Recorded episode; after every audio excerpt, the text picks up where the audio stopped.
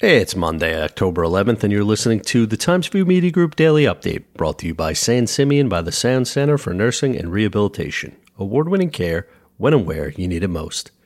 Favorable weather, strong bee pollination, minimal pest damage, everything aligned this year for some North Fork fruit farms to see one of their strongest apple crops in recent memory. Lewin Farms in Calverton, Harbes Family Farm in Mattituck, and Wickham's Fruit Farm in Cutchogue all reported historically high levels of the crop. Farmers attribute the abundance of apples to warm weather with no frost through the bloom season and a summer with similarly favorable weather. Plus, thanks to busy bees, the pollination period was successful, farmers said. Insect related damage in Long Island orchards were also at the lowest levels seen in the past decade, said an entomologist at Cornell Cooperative Extension of Suffolk County. A proposal to move several Riverhead town offices into the former Kmart site on Northville Turnpike has been rejected, according to Councilman Tim Hubbard. The councilman said the property owner was only willing to lease the building to the town and not sell it.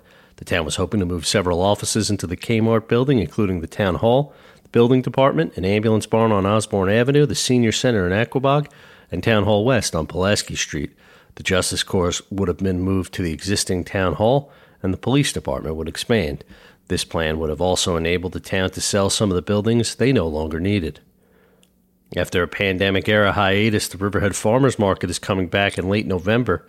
Kate Fullam, executive director of the East End Food Institute, said the organization signed a three year lease for the former Homeside Florist and Garden Center property at 139 Main Road in Riverhead. The indoor market is set to launch on November 27th and run from 9 a.m. to 1 p.m. on Saturdays through April 30th. Expect clouds to give way to mostly sunny skies today with a high temperature near 71 degrees, according to the National Weather Service. The low tonight will be around 57.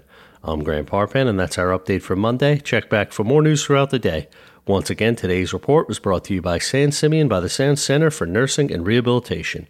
Award winning care when and where you need it most.